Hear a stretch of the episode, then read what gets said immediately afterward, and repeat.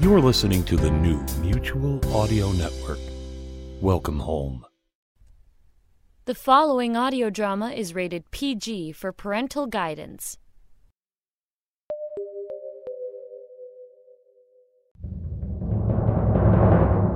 It's season 13 of the Sonic Summer Stock Playhouse. Performing through the summer months, the Sonic Summer Stock Playhouse is presented by the Sonic Society for the Mutual Audio Network and features producers and actor troops from the modern age of audio drama who recreate and reproduce classic old time radio plays. The Playhouse endeavors to bring shows to a contemporary audience for the love of the medium and not in any intended form of copyright infringement. And now, we go to our host of the Sonic Summerstock Playhouse on stage now, Mr. David Alt. Hello, ladies and gentlemen, welcome back to the 13th season of the Sonic Summerstock Playhouse.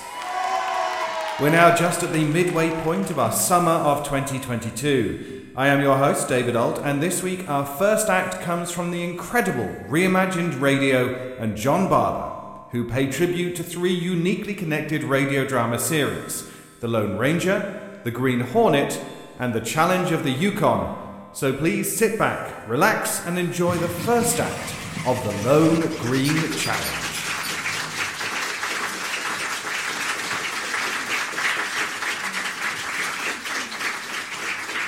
Meet them, buzzards. Silver shod horse, pure white. Strong as a dozen horses. Listen, I'll open the door. Yeah? Shut up, Steve. Don't you savvy it? If that horse is what I think, we got the most famous horse in the world. How's that? You never hear tell of Silver? Silver? You mean the owner is mad? The Lone Ranger, that's what. Listen to that critter kick and howl. Listen here. After I left you, Tonto, I went to the Cummings ranch. You hear things there? Yes. Silver knew I was there, too. He kicked up quite a fuss. I ain't sent for the Rangers just because you ordered me to. No? I done it simply because I can't locate the horse thieves myself. And I hate horse thieves worse than killers. I'll see the rats hung if I have to send for the whole blamed army. Is it big? It's nationwide. Those three crooks, Joe, Jack, and Jim, have thousands of people all over the country sending money to them. Money that won't bring a thing except false encouragement and heartbreak. Seems to me it's kind of risky using the same tune for half a dozen different songs. Nah, the stuff never amounts to anything. Nobody will ever, ever hear it. What's the difference? I can't think of 150 new tunes every day. You keep the stuff pretty well scattered, though, don't you, Jim? Sure. For example, I use that tune, Moonlight Love, on the poem of a guy in New York, one in St. Louis, maybe one in Omaha, one on the West Coast. That saved me writing four different tunes, see? It'd be kind of tough if the fellas ever got together and found they had the same tune. Fat chance of that. Now, what would happen if one of the songs became a hit? A hit? That's a good one, Joe. How can any of this stuff ever be a hit? Take one more load of dog and wolf skins to the storehouse, and then the whole thing can go up in smoke. yeah. and those trappers, they'll take it mighty hard. Good thing you made 'em sign those contracts. Our agreements will make us rich. We don't pay till a shipment is made. I know there's someone in here. You got a sixth sense, Vance. You go along that wall. I'll take this side. Come out with your hands up. It'll go a lot easier with you. I ain't gonna walk into our arms, Vance. If there is somebody in here, you know that.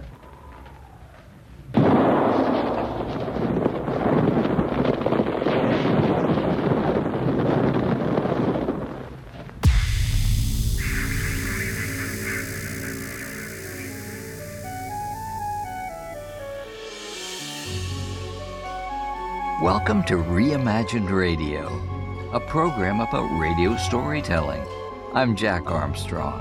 With each episode, we combine dialogue, sound effects, and music to engage your listening imagination. This episode is no different, and here to tell you about it is John Barber, producer and host. Thank you, Jack. Hello, everyone, and welcome to Reimagined Radio. This episode of Reimagined Radio, Lone Green Challenge, pays tribute to three uniquely connected radio programs that demonstrate high quality radio storytelling. Each was produced and broadcast by radio station WXYZ, Detroit, Michigan. Each used a handful of voice actors and announcers that cycled between programs starring as wholesome, honest, larger than life characters. Each was packaged with operatic overtures. Each was intended for young audiences, but gained an adult following and today is among the best old time radio programs. What are these radio programs? Our episode title is a big hint, and here is another.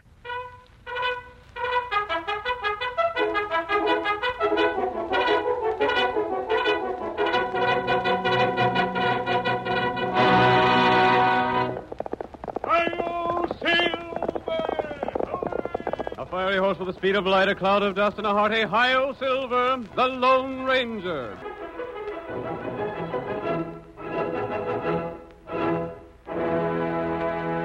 No doubt you recognize the Lone Ranger from its theme music, the William Tell Overture. This music was written by Giacchino Rossini as the overture for his 1829 opera William Tell. George W. Trindle, owner of WXYZ Radio, felt that young listeners would benefit from exposure to classical music and so adopted the William Tell Overture as the musical theme for his new radio program, The Lone Ranger. From 1933 to 1955, radio listeners enjoyed 2,956 episodes of The Lone Ranger. Let's listen now to Horse Thieves Steal Silver, first broadcast February 2nd, 1938, and the earliest known surviving episode of The Lone Ranger. From out of the past come the thundering hoofbeats of the great horse Silver. And once again we hear the inspiring cry. Hi-yo, Silver! The Lone Ranger rides again. Come on, old boy! Tonto's waiting for us in the Cafe near Abilene. We must hurry, old fellow! Hi-yo, Silver! Hooray! Over a period of time, many high-bred horses had disappeared from ranches in the neighborhood of Abilene. No one had been able to trace them nor to discover the thieves. At last, Cal Cummings, most prominent of the ranchers, directed the sheriff to ask the help of the Texas Rangers.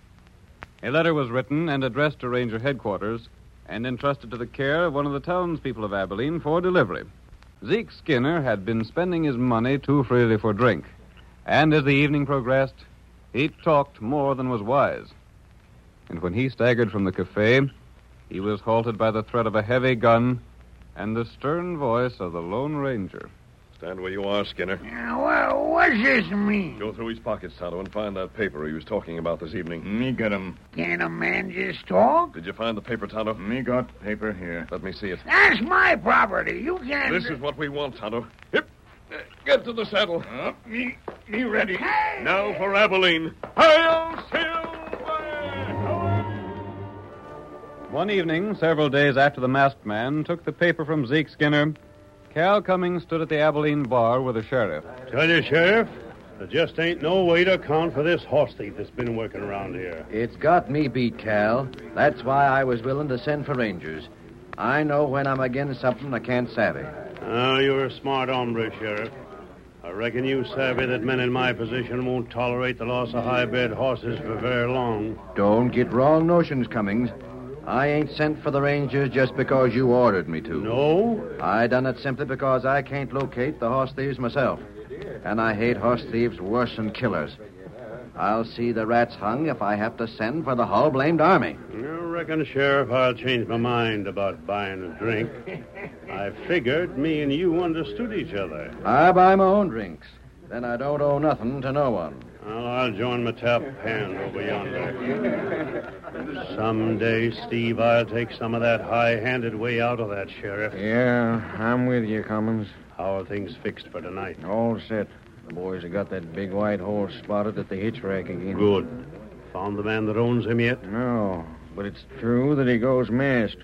He's a hard man to locate, though. Well, he must be close by if the horse is here. What about the other horse? He's the masked man's partner. Darn curious they hitch the horses outside and then don't show up nowheres. Yeah, that makes stealing the big horse risky. You don't know where they'll come from. Everything is set, though, ain't it? Yeah, if only the plans work out. We'll get the high sign in a few moments. In spite of the way Cummings had spoken to the sheriff, he himself was the leader of the thieves. Silver, the Lone Ranger's horse, seemed to him a splendid prize, and Cummings' men were given orders to steal it. Silver put up a terrific battle as the crooks dragged him from the hitch rack. The masked man and Tonto were at the rear of the cafe watching Cal Cummings when they heard the commotion at the front. Tonto, that's Silver. What?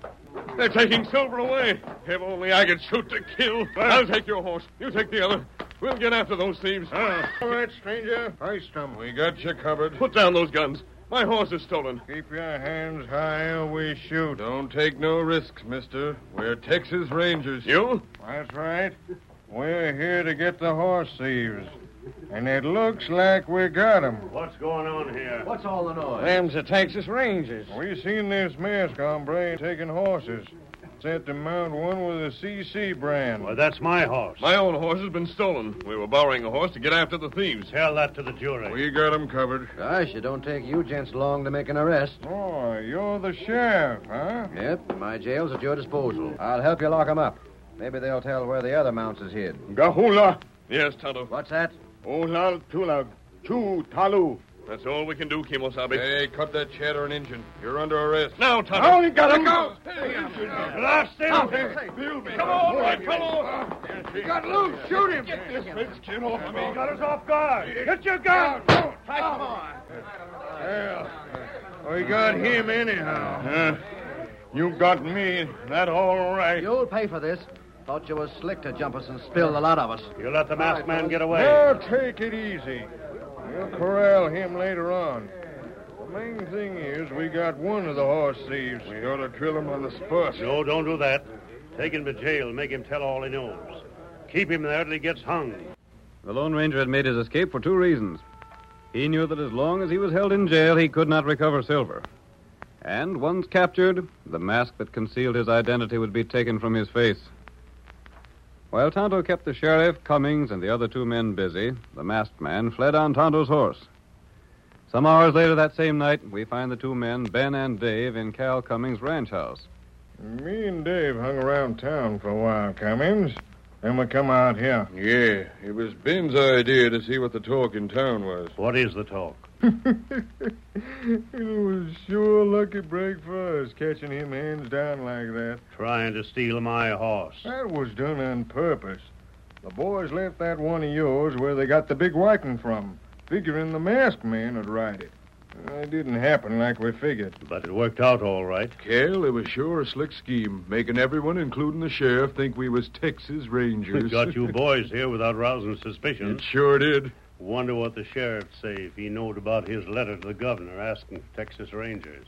Oh, what did you do with it? I give Zeke his orders on it and paid him off. Think he's likely to come back? No, not him. Now then, boys, let's get down to some planning. Well, I got a half a dozen other horses lined up to take. all good uns? The finest. Just give us the orders, that's all. I got an ID. Let's hear it, Cal. We gotta start lynch talk. Lynch him? Is that what you mean? That wouldn't work out for your plan. You can't lynch him. Oh, he won't get lynched. We'll get a mob riled, though. Then when he gets out, he'll travel fast. I don't expect the sheriff will take to lynching. Well, I'll have one of the boys keep him in tow away from the jail. Steve can rile the lynch mob. That sounds like a good scheme, eh? Hey, Cummins. Now, Steve, Ah, that white horse is a devil on four legs. I can't handle the critter at all. where's he at? The stable. It was all quiet and calm. Then all of a sudden. Well? Gosh, I wish you'd seen it. Them ears poked forward and the head come up, and then it started in raising particular Ned. Biting, pawing, kicking, I don't know what now. Gosh. It's a powerful critter. That ain't all. I seen them shoes it's wearing, and boss, I never seen none like them before. How's that? I'd stake my life on it.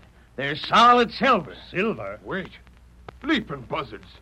Silver shod horse. Pure white. Strong as a dozen horses. Listen, I'll open the door. Yes? Shut up, Steve. Don't you savvy it? If that horse is what I think, we got the most famous horse in the world. How's that? You never hear tell of Silver? Silver? You mean the owner is mad? The Lone Ranger, that's what. Listen to that critter kick and howl. Listen here. If that's the Lone Ranger, he wouldn't ride away from here. He wouldn't leave that horse. horse was quiet till a while back, and then he started in. And that means its master's around here somewheres. Get all the boys out. Have 'em scour this ranch for the masked man. I'll go get 'em. Throw a guard around the stable. I will. Give orders if that man's seen to shoot him on sight. Come on. You too, Dave. Right. The chance of a lifetime. Boys, we got the famous Silver, never noted. We're going to do big things with him.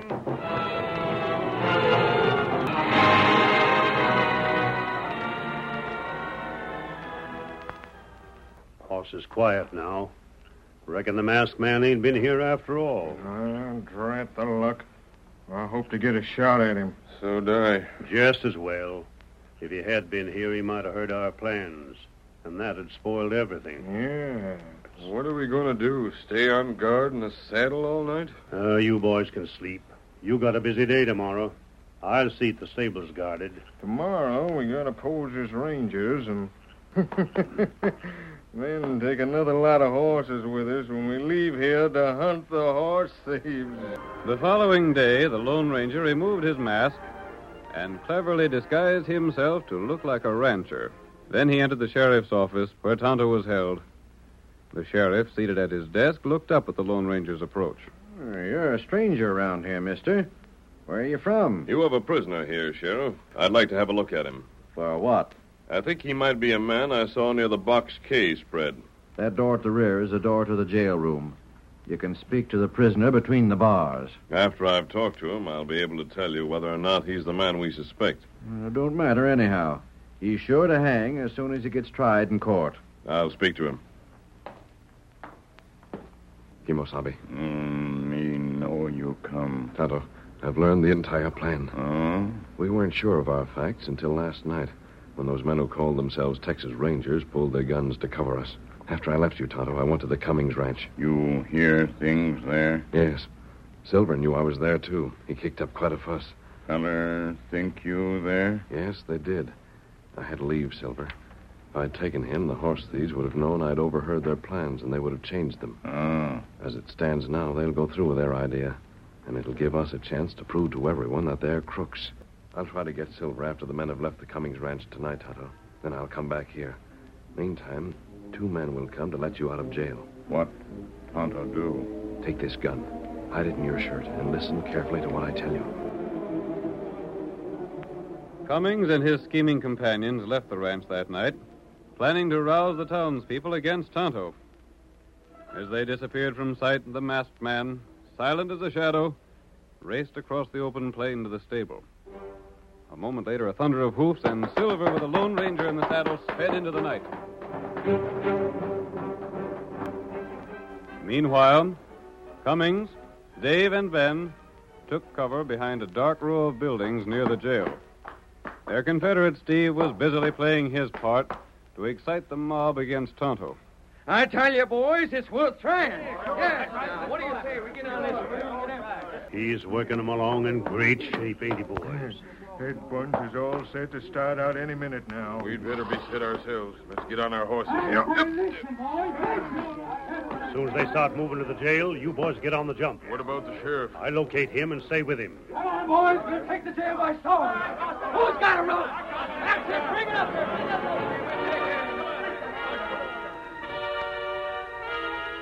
The mob of townspeople, raised to a pitch of fury by Steve's speeches, headed for the jail. Cummings left to find the sheriff and keep him from interfering.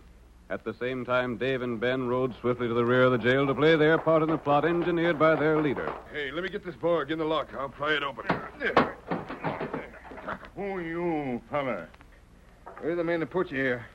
Texas Ranger. That's who we are. We put you here for trial, not to get lynched. Hey, we got a horse waiting for you right over yonder. Get aboard it and travel fast. You let me go away? We don't let no man face a lynch mob. Me not go. What are you talking about, you crazy galoot? Don't you hear the men coming here to string you up? Let me hear them. Then get moving. You're free now. Run. Not so fast. What the Sam here? The masked man. You covered. Me got him gunned, too. What? Get into that jail. Us? You, both of you. Me show me. You. The mob's at the other door right now. You can't do this. We're Texas Rangers. It's us. Listen. The two Rangers. What are you doing in there? Get them two behind us. A masked man. They busted the other door. Stand back. Get back there, all of you. If there's a man among you dares draw a gun now, let him try it. I'll shoot. Ow! I'll shoot the gun from anybody else who tries that. My hand. There's your horse thief, boys. Get him. Wait, there are horse thieves here, and you'll have them in just a moment. Sheriff, these two men are no more Texas Rangers than you are. What's that? They're two of the thieves who've been working around here. Those are the men who have been taking the horses from the Cummings ranch and selling them. Where's Cal Cummings? There he is, trying to get away. Come back here, Cummings. through here! Come on, Cal! We'll see if the man with them guns is telling the true facts.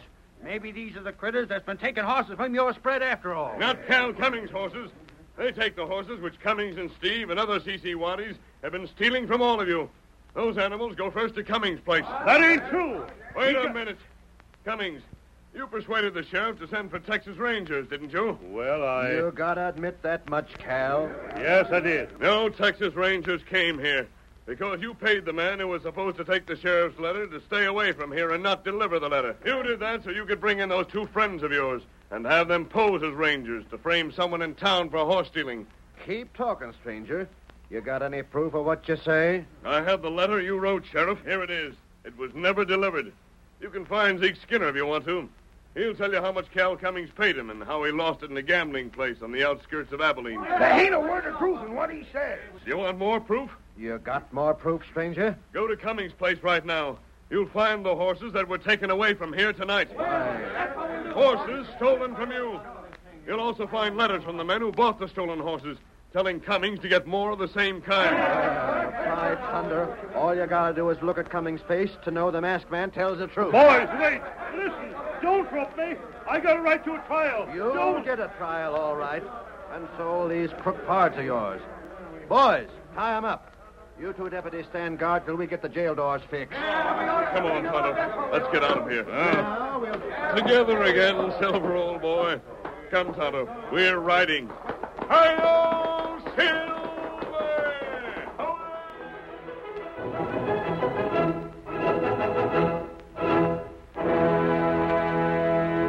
You are listening to Reimagined Radio. Our episode, Lone Green Challenge, is a tribute to three radio series produced and broadcast by WXYZ Detroit, Michigan, 1930s to 1950s. You just listened to Horse Thieves Steal Silver, the earliest known surviving episode of The Lone Ranger. Earl Grazier voiced the part of the Lone Ranger, John Todd was Tonto. We'll listen to the second program in our tribute in just a moment.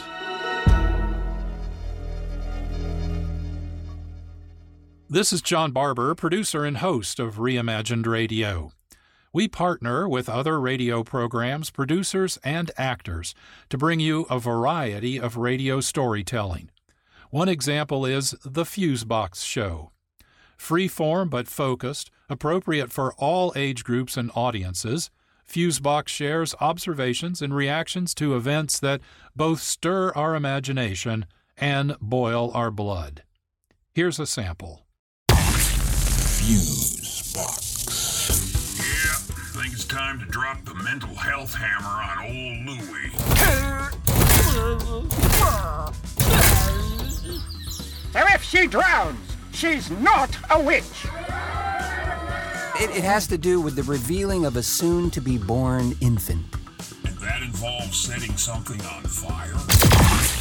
Fuse Box. Learn more at the Fusebox Show website, www.thefuseboxshow.com.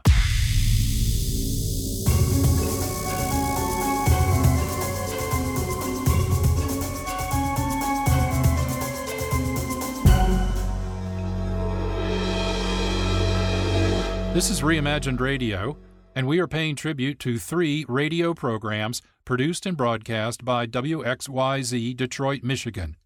You just listened to Horse Thieves Steal Silver, the earliest known surviving episode of The Lone Ranger. Here is a hint about the second radio program in our tribute.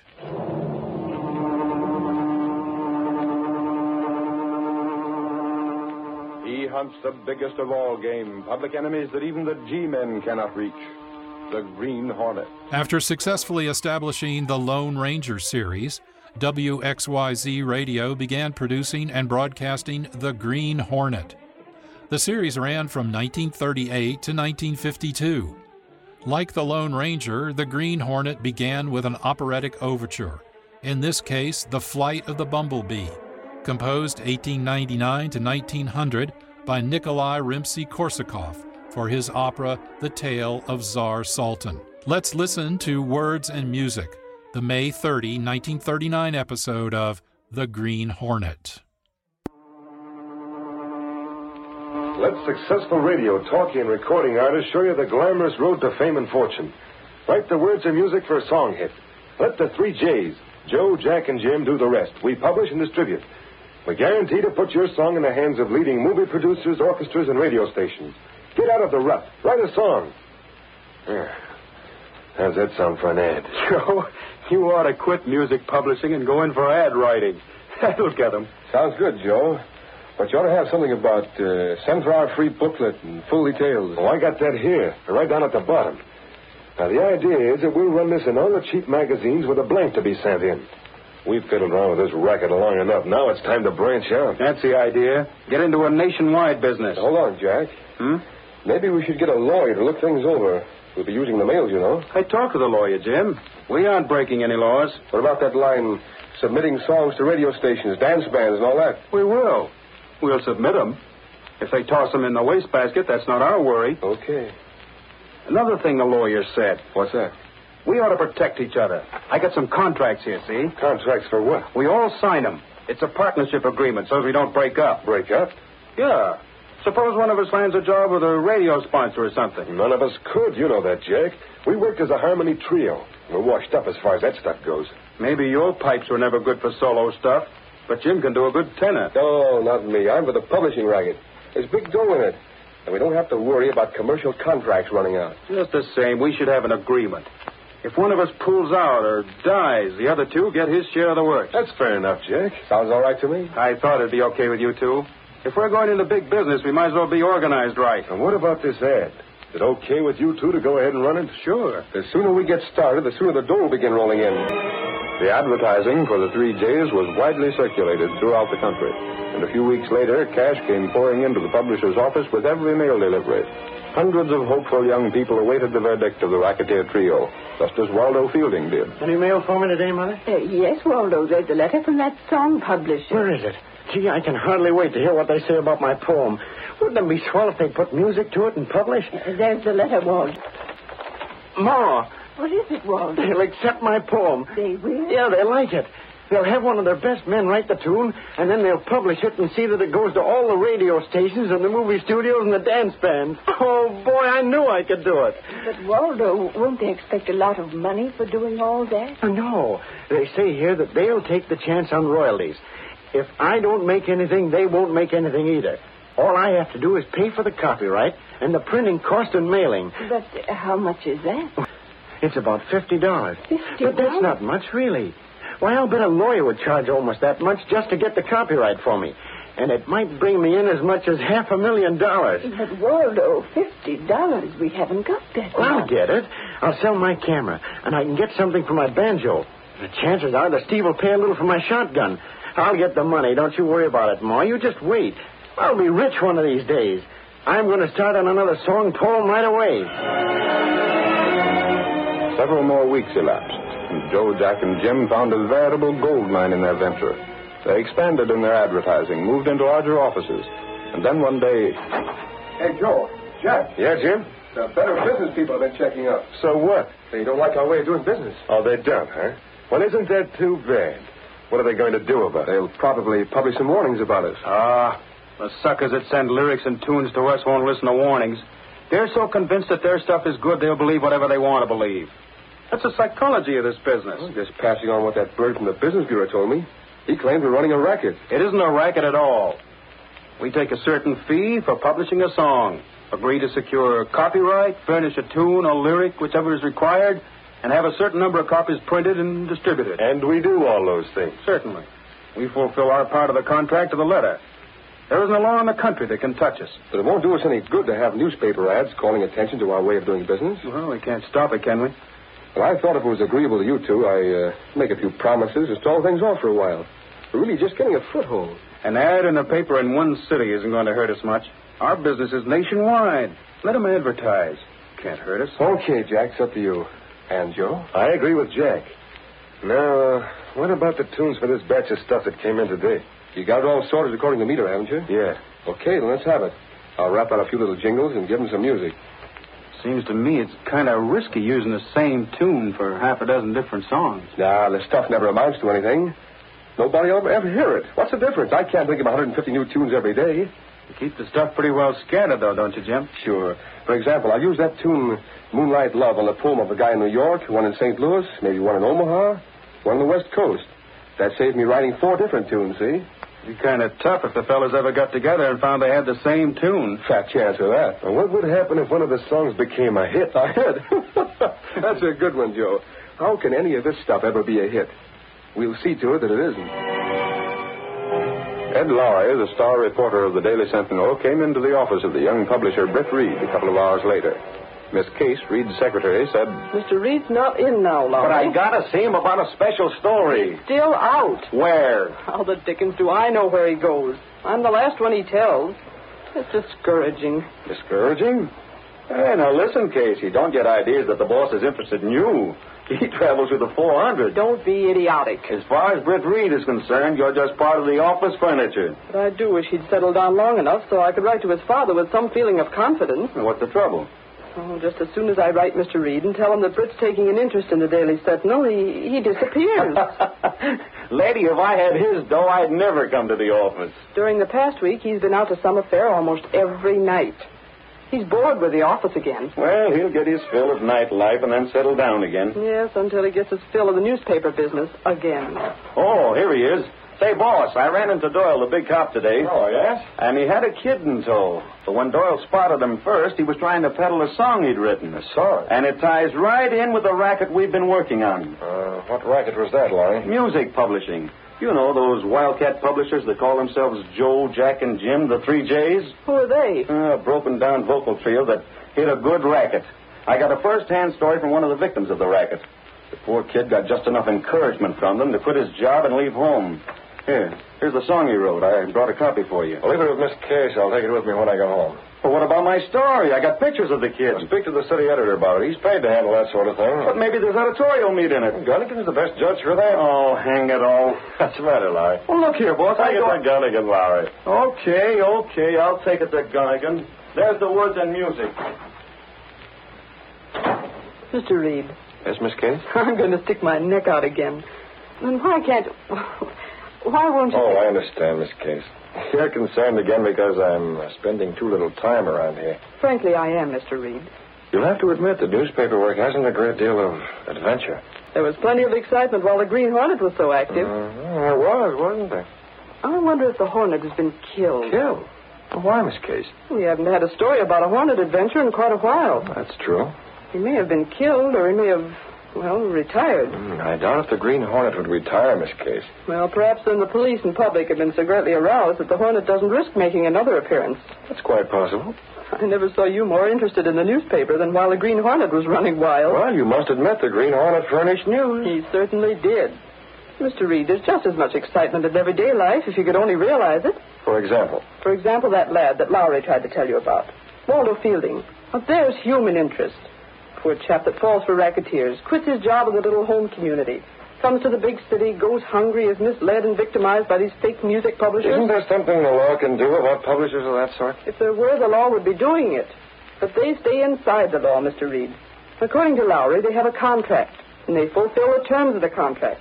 So the law is helpless. I've heard about the racket, Miss Case. Aren't you going into your office? No, I think I'll leave for the day. It's after four. But, Mr. I'll take the Reed. song along with me just to satisfy Lowry. Very See you well. sometime tomorrow. You will stop in then tomorrow. Yes, I'll probably stop in. If the Green Hornet would only start up again, and perhaps Britt Reed would become interested in the publication of news.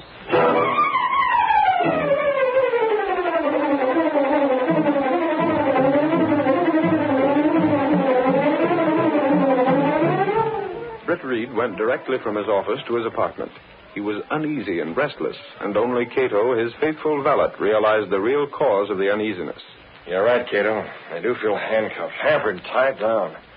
If there only some way the Hornet could get at this music publishing racket, I'd go out. But the risk, Mr. Baird. Risk be confounded. Oh, There's a risk in anything, Cato. Yes, Mr. Baird. We can't find any way it can be broken up. Not even if we do use the role of the Green Hornet to get at them. Is it big? It's nationwide. Those three crooks, Joe, Jack, and Jim, have thousands of people all over the country sending money to them. Money that won't bring a thing except false encouragement and heartbreak. Yes, sir. Yeah, look at tonight's Sentinel. Look at that warning from the Better Business Bureau. They wanted to buy a few inches. I gave them a quarter of a page. But do you think that'll stop people from being made victims? Not on your life. I even ran one of the songs, a typical song, copyrighted and published by Joe, Jack, and Jim, to show the stuff they call good. Cato, why haven't it just occurred to me? What is it? The ad for the Business Bureau, Cato.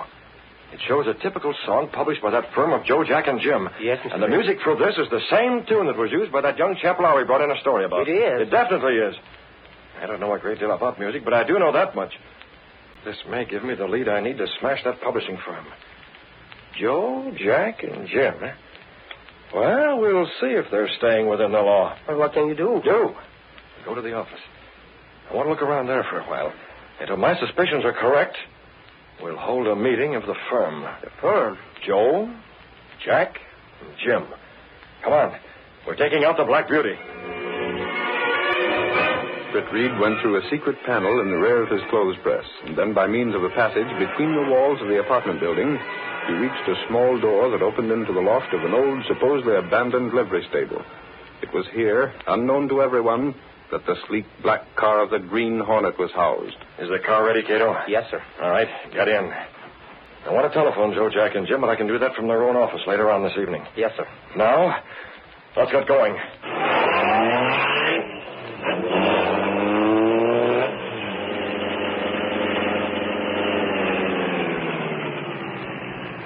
There's the night watchman, Cato. Standing at the entrance to the building. Yes, sir. You take the car onto the rear. I'll handle him.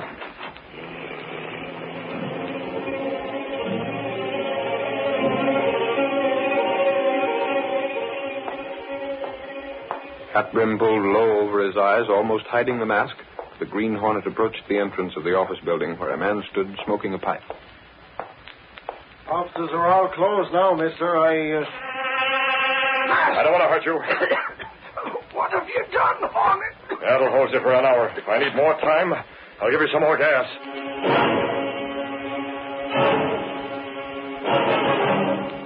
Dragging the unconscious form of the watchman inside the building, the Green Hornet left him in a corner, then ran the elevator to the 10th floor. Half an hour later, the three Jays had a phone call at their apartment. I suppose that's just another one of these would-be writers calling for information on his song hit. Answer, Jack. Hello. I wish we'd given that Fielding kid a little dough. Oh, stop harping about him, Jim. Yeah. Passing out in the street like he did. Hunger. That won't do us any good. Well, it won't hurt us any. Yeah? That'll be swell. Who's he got on the phone? I don't know. Looks as if it's something pretty good. Yes, sir. Right away.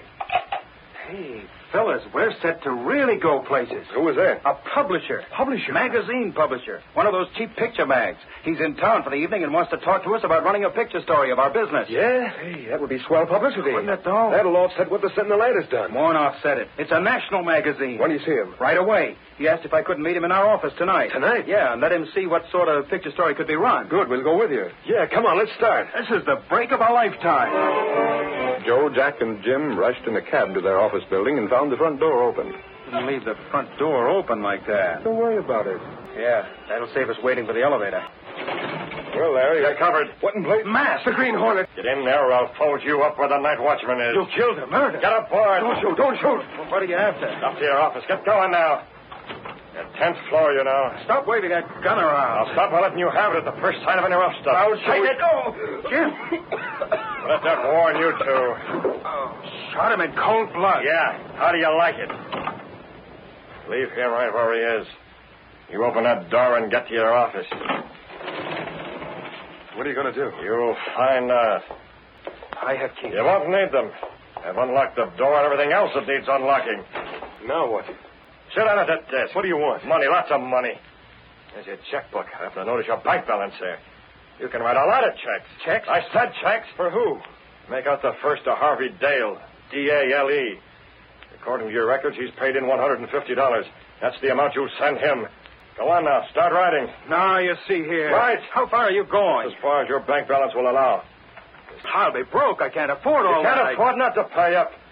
You'll afford it a whole lot better than these people contributed to your success. If you don't cover those checks, you'll mighty soon find yourself not only in court, but eventually in jail. Take your choice, Rat. Go broke and stay free, or go broke and go to jail.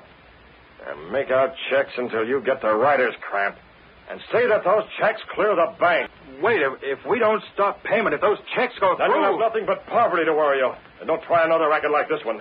Leaving the two racketeers in their office, the Hornet took the elevator to the first floor, dragged the still unconscious man to the rear door of the building, and put him into the car. That'll do, Cato. What do we do with him? We'll have to keep him under cover and at least checks clear the bank. And then, Cato, we can let him go. Pepper! Green Hornet Mail's check! Exclusive Green Hornet story! Green Hornet not large! Let's go back!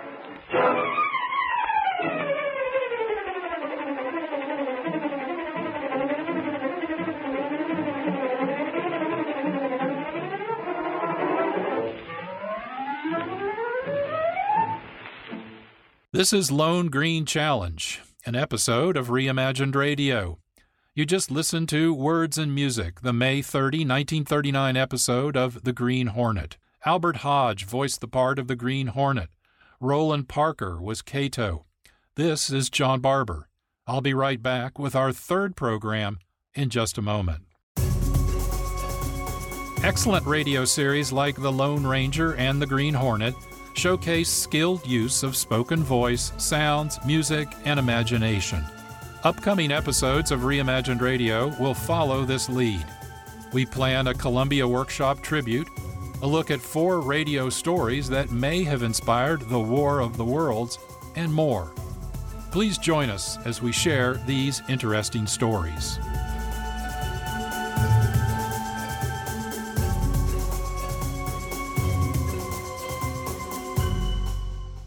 You are listening to Lone Green Challenge, an episode of Reimagined Radio that pays tribute to three radio programs produced and broadcast by WXYZ Detroit, Michigan.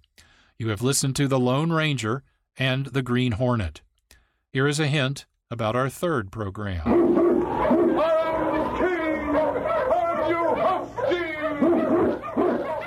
King, the swiftest, strongest of Eskimo lead dogs, blazes the trail through storm and snow for Sergeant Preston as he meets the challenge of the Yukon. The third program in our tribute is The Challenge of the Yukon.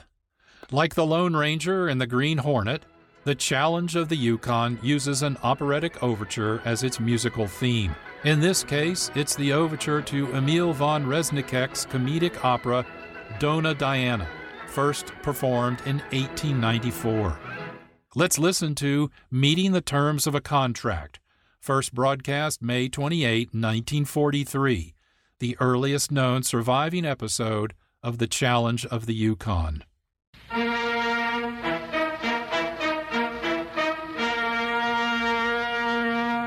It was early afternoon, and Sergeant Preston was on patrol duty in the Yukon with his lead dog, the Great King. What is it, King? All right, King, you lead the way. Hmm, Going after something, but I can't make out what it is. Well, He's following a scent. It'll be a good idea to see what it leads to. Hmm. All right, boy, I'm coming. That cave over there? Is that where you're going, King? Well, King, you've never been wrong before. Whatever's in that cave must be pretty important.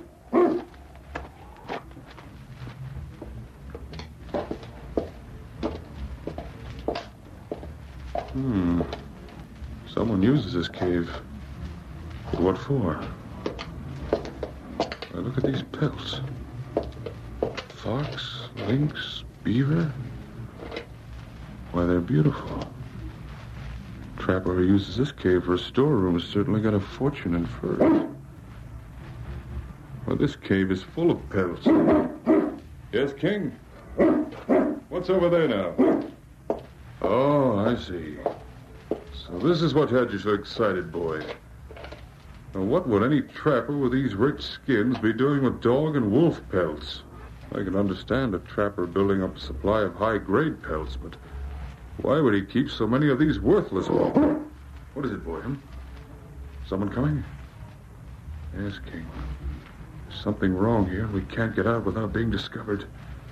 We'll get back at the far end of the cave. Ah, here. Should be safe here.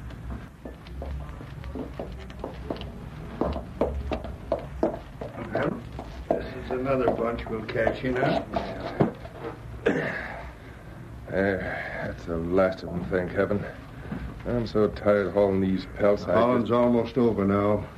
Take one more load of dog and wolf skins to the storehouse, and then the whole thing can go up in smoke. yeah. those trappers, they'll take it mighty hard. Good thing you made 'em sign those contracts. Our agreements will make us rich. We don't pay till a shipment is made. That contract was the smartest thing you ever put together, Vance. I didn't have much to do with any law, but I can draw up a watertight contract. And there's not a thing any of those trappers can do to break their agreements. Just look at that beaver skin. It's a beauty. it's a beauty, all right. Uh, these skins will bring a fortune. Yeah? What do you have a gold mine in the fur business? All them trappers need is to hear the prices we pay for the skins, and they're bringing the best ones to us in cartloads. The best part of it is we pay when shipment's made, and we never ship. Yeah, we can't tote these wolf and dog skins to the warehouse till dark, Vance. No, we might as well stay right here till sundown. Yeah, I'll start a fire. Wait a minute. Leave that firewood alone. Let me listen. What's eating you, Vance? There's someone in this cave. Oh, who could be? There's someone in here, I tell you. Listen, Vance, there ain't a soul knows about this cave. Well, we can look around just to make sure if it'll make you feel any better. It's no joke, Duval. I know there's someone in here. You got a sixth sense, Vance. You go along that wall. I'll take this side. Come out with your hands up. It'll go a lot easier with you. I ain't gonna walk into our arms, Vance. If there is somebody in here, you know that.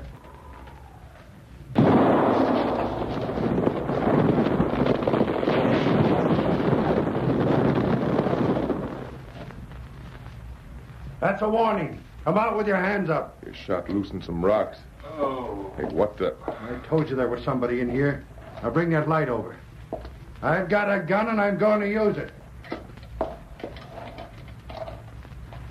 Jumping horn toads of Mounty. Well, I never expected to meet Sergeant Preston knocked out by a couple of falling rocks. Come on, Duval. We'll tie him up before he regains consciousness. Uh, here's some of that rope we used to tie the pelts together. That'll be all right. If that mutt moves, shoot him. Oh. There, that does it. You had a hard time getting free of these ropes. Oh, my head. I must Shut up, you mutt. King, old fella. We gotta do something about this Mounty, Vance. He heard us talking. Don't worry, we'll take care of him. Shoot that mutt, Duval. Quiet, King. Call him out here. All right, King. Come on out, boy. Shoot him, Duval. Oh, now, Vance. You heard me. Are you going to shoot him or will I? Make a break for it, King. Go on, boy. Well, get him. No, you won't, Vance. You're not going to kill King. Go ahead, shoot Duval. No use, Vance. He's clean away. Uh, if you'd have shot him when I told you. Hey, King, is that the dog? Yeah, that's the smartest lead dog in the Yukon. And now he's going to bring help, thanks to you. We'd Oh, better get rid of this Mounty fast then, Vance. Sure, fine. Have you got any ideas? Put a couple of bullets in him right now. You should have thought of that when the dog was here. No, it's suicide to kill a Mountie. You'll never get away with this. Listen, Preston. This is one time you're not holding the gun. You'll die all right, but without bullet marks on you. You can't win, Vance. Sometime and soon the inspector will send one of the other Mounties to see what's happened. Let him. By that time, Duval and me will be so far out of the Yukon, your law will never catch up with us. Now, don't worry. When you're found, Preston, it's not going to look like murder. What do you aim to do with him, Vance? We'll gag him and take him for a walk. You mean Yes. We'll have to go ahead with our plans tonight. We can't waste any time. That dog will have someone back here in a few hours. you're right? Let's pack up these furs and get moving.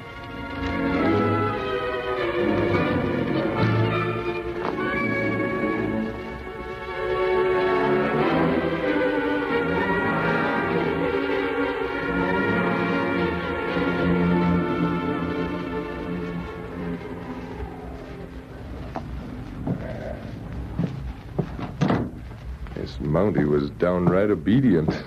Throw him down on top of some of those worthless pelts, then tie his feet. All right, Mounty. You won't be able to move when I finish tying this. Put a lot of these dog skins around him. You figure We want Sergeant Preston's death in the fire to look real. And we want to be sure there's not a chance for him to get out alive. I get you, Vance. That way you can say he was caught trying to save someone from the burning warehouse, huh? Good idea. Come on, Duval. We put some of this oil around.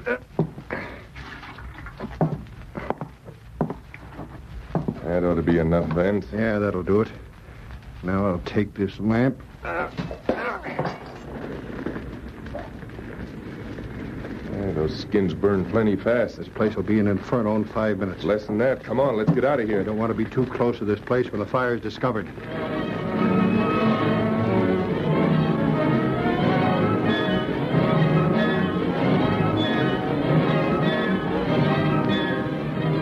Attracted first by the red glow of the flames against the darkness of the night, men poured from ramshackle buildings surrounding the warehouse and watched the fire.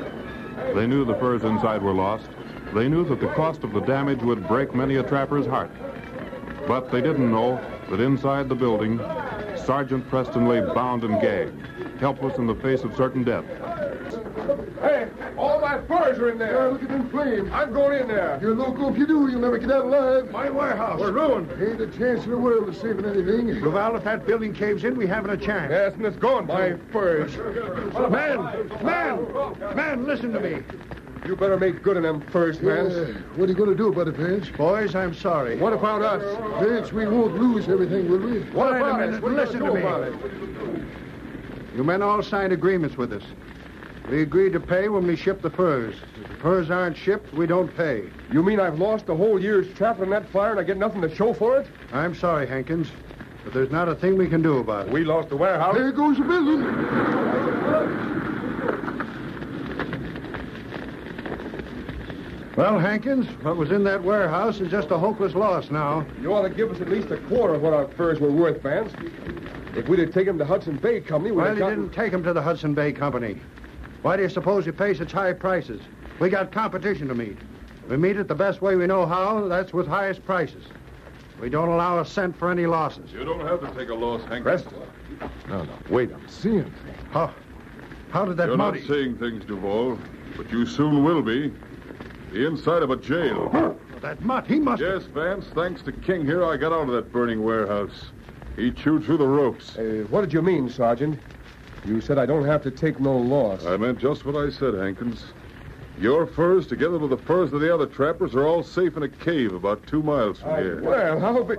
Vance said Vance and Duval are under arrest. You'll have to prove your story first, Monty. I'll prove it. Hankins, I'll take you to that cave where you'll find your furs. Oh, it ain't no crime to put furs in the cave. And as for yourself, Mounty, you can't prove... Maybe I can't prove you tried to kill me, Duval. You have no charge, Preston. You know it. You can't prove we burned down our own warehouse. We didn't know the furs had been transferred to the cave. Someone else did it. Yeah. Yeah, that's right. We didn't know nothing about it. You have agreements with these trappers to pay them high prices when you ship. You agreed to those high prices because you didn't expect to pay them. But we'll make sure you ship now, and the law will see you stand by every word of your agreements. Sergeant, that contract gives him 30 days to ship. Don't worry, Hankins. They'll ship in 30 days, all right. And you'll have your money. Yes, King, the case is closed.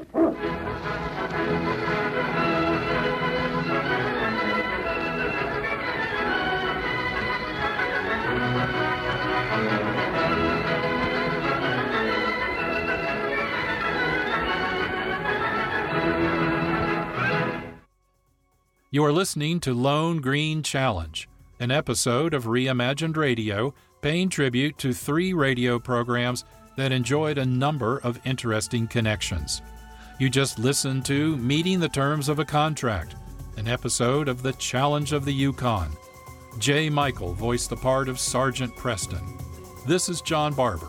I'll be right back with concluding remarks after this short break.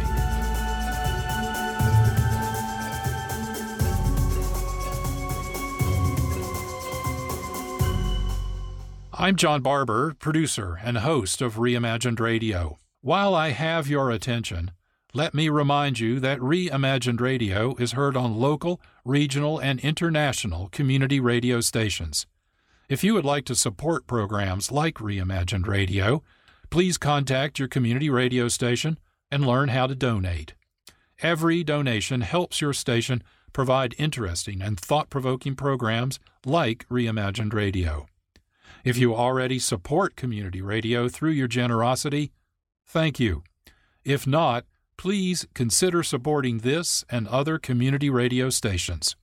Your support is valuable and much appreciated.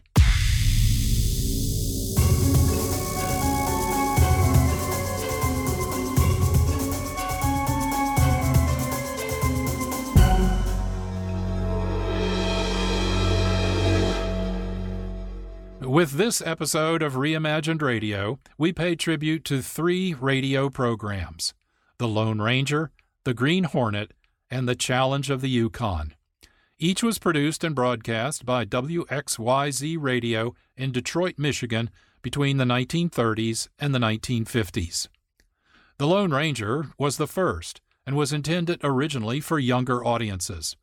But the adventures of the masked man, Tonto, and their two magnificent horses soon attracted a following of adult listeners. The success of The Lone Ranger led to a new adventure series, The Green Hornet, which copied much of its format and framework from the earlier series. The Lone Ranger and the Green Hornet also shared family connections. Brett Reed, young newspaper publisher, and secretly the Green Hornet, is the Lone Ranger's great nephew. Recall the Lone Ranger origin story. Captain Dan Reed, his younger brother John, and other Texas Rangers were ambushed at Bryant Gap by the Butch Cavendish gang. Dan and John, when not on duty with the Rangers, shared a secret and very rich silver mine. Mortally wounded in the ambush, Dan Reed extracted a promise from John that if he survived, he would work the silver mine and share its riches with Dan's wife and young son, Dan Reed Jr. John Reed survived with the help of Tonto. As the Lone Ranger, John Reed cared for his nephew Dan, as he promised. Dan's son, Brett Reed, became the Green Hornet. In addition to family, there are other connections. Both the Lone Ranger and the Green Hornet wore masks. Both used non lethal means for dealing with villains. But where the Lone Ranger had the magnificent horse Silver, the Green Hornet had Black Beauty, the fastest car in the world. The challenge of the Yukon carried these components forward with Sergeant Preston dispatching claim jumpers, crooks, and bushwhackers with the help of his black horse Rex and Yukon King, the swiftest and strongest lead dog in the Northwest. In fact, the program was also known as Yukon King because the dog figured so prominently in many plots. Produced by George Trendle, owner of WXYZ Radio, and written by Fran Stryker, The Lone Ranger, The Green Hornet, and The Challenge of the Yukon are examples of pioneering radio storytelling.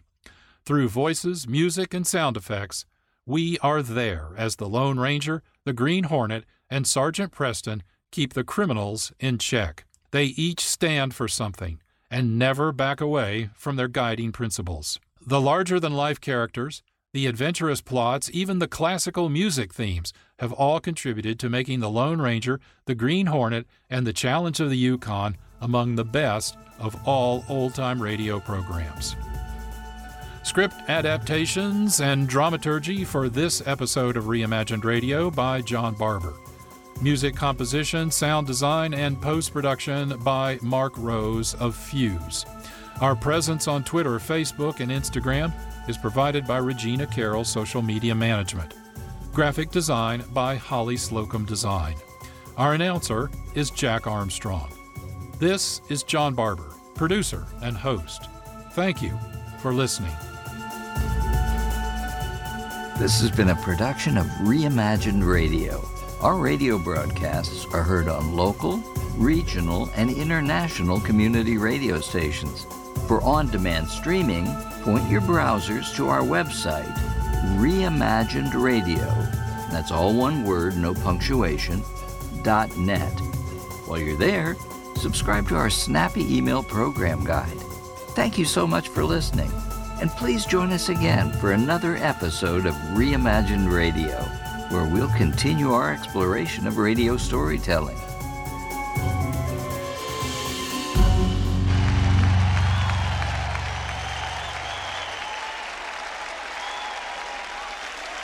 Thanks so much to John Barber and Reimagined Radio. We will have a quick intermission before we return with Tom Conkle and the Mindstream Players.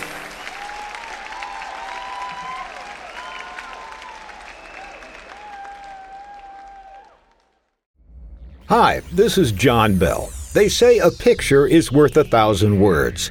In my podcast, Bells in the Battery, I usually surpass a thousand words. Boy, does he. But for every episode, there is also a picture. You mean the itty bitty picture that you see when you bring up the episode? Yes, that's called a thumbnail. They're drawn on thumbnails? But now you can see all the thumbnail pictures in large format by going to the Bells in the Bat Free Gallery. Just go online to thebatfree.com. That's T H E B A T F R Y dot com. and click on Gallery. That's G A L L E. I think they can figure that out. You'll see all the pictures for all the episodes that were created by Jeff Music, along with other guest artists like the Lavalley brothers and famous animation director Dan Reba. Oh, he knows one celebrity, and he really wants you to know about it. You'll also see lots of fan art over the years and a few surprises. So, when you're in the mood for a picture instead of a thousand words, Especially his his words. go to thebatfree.com and click on Gallery. And be sure to clean your thumbnails before viewing.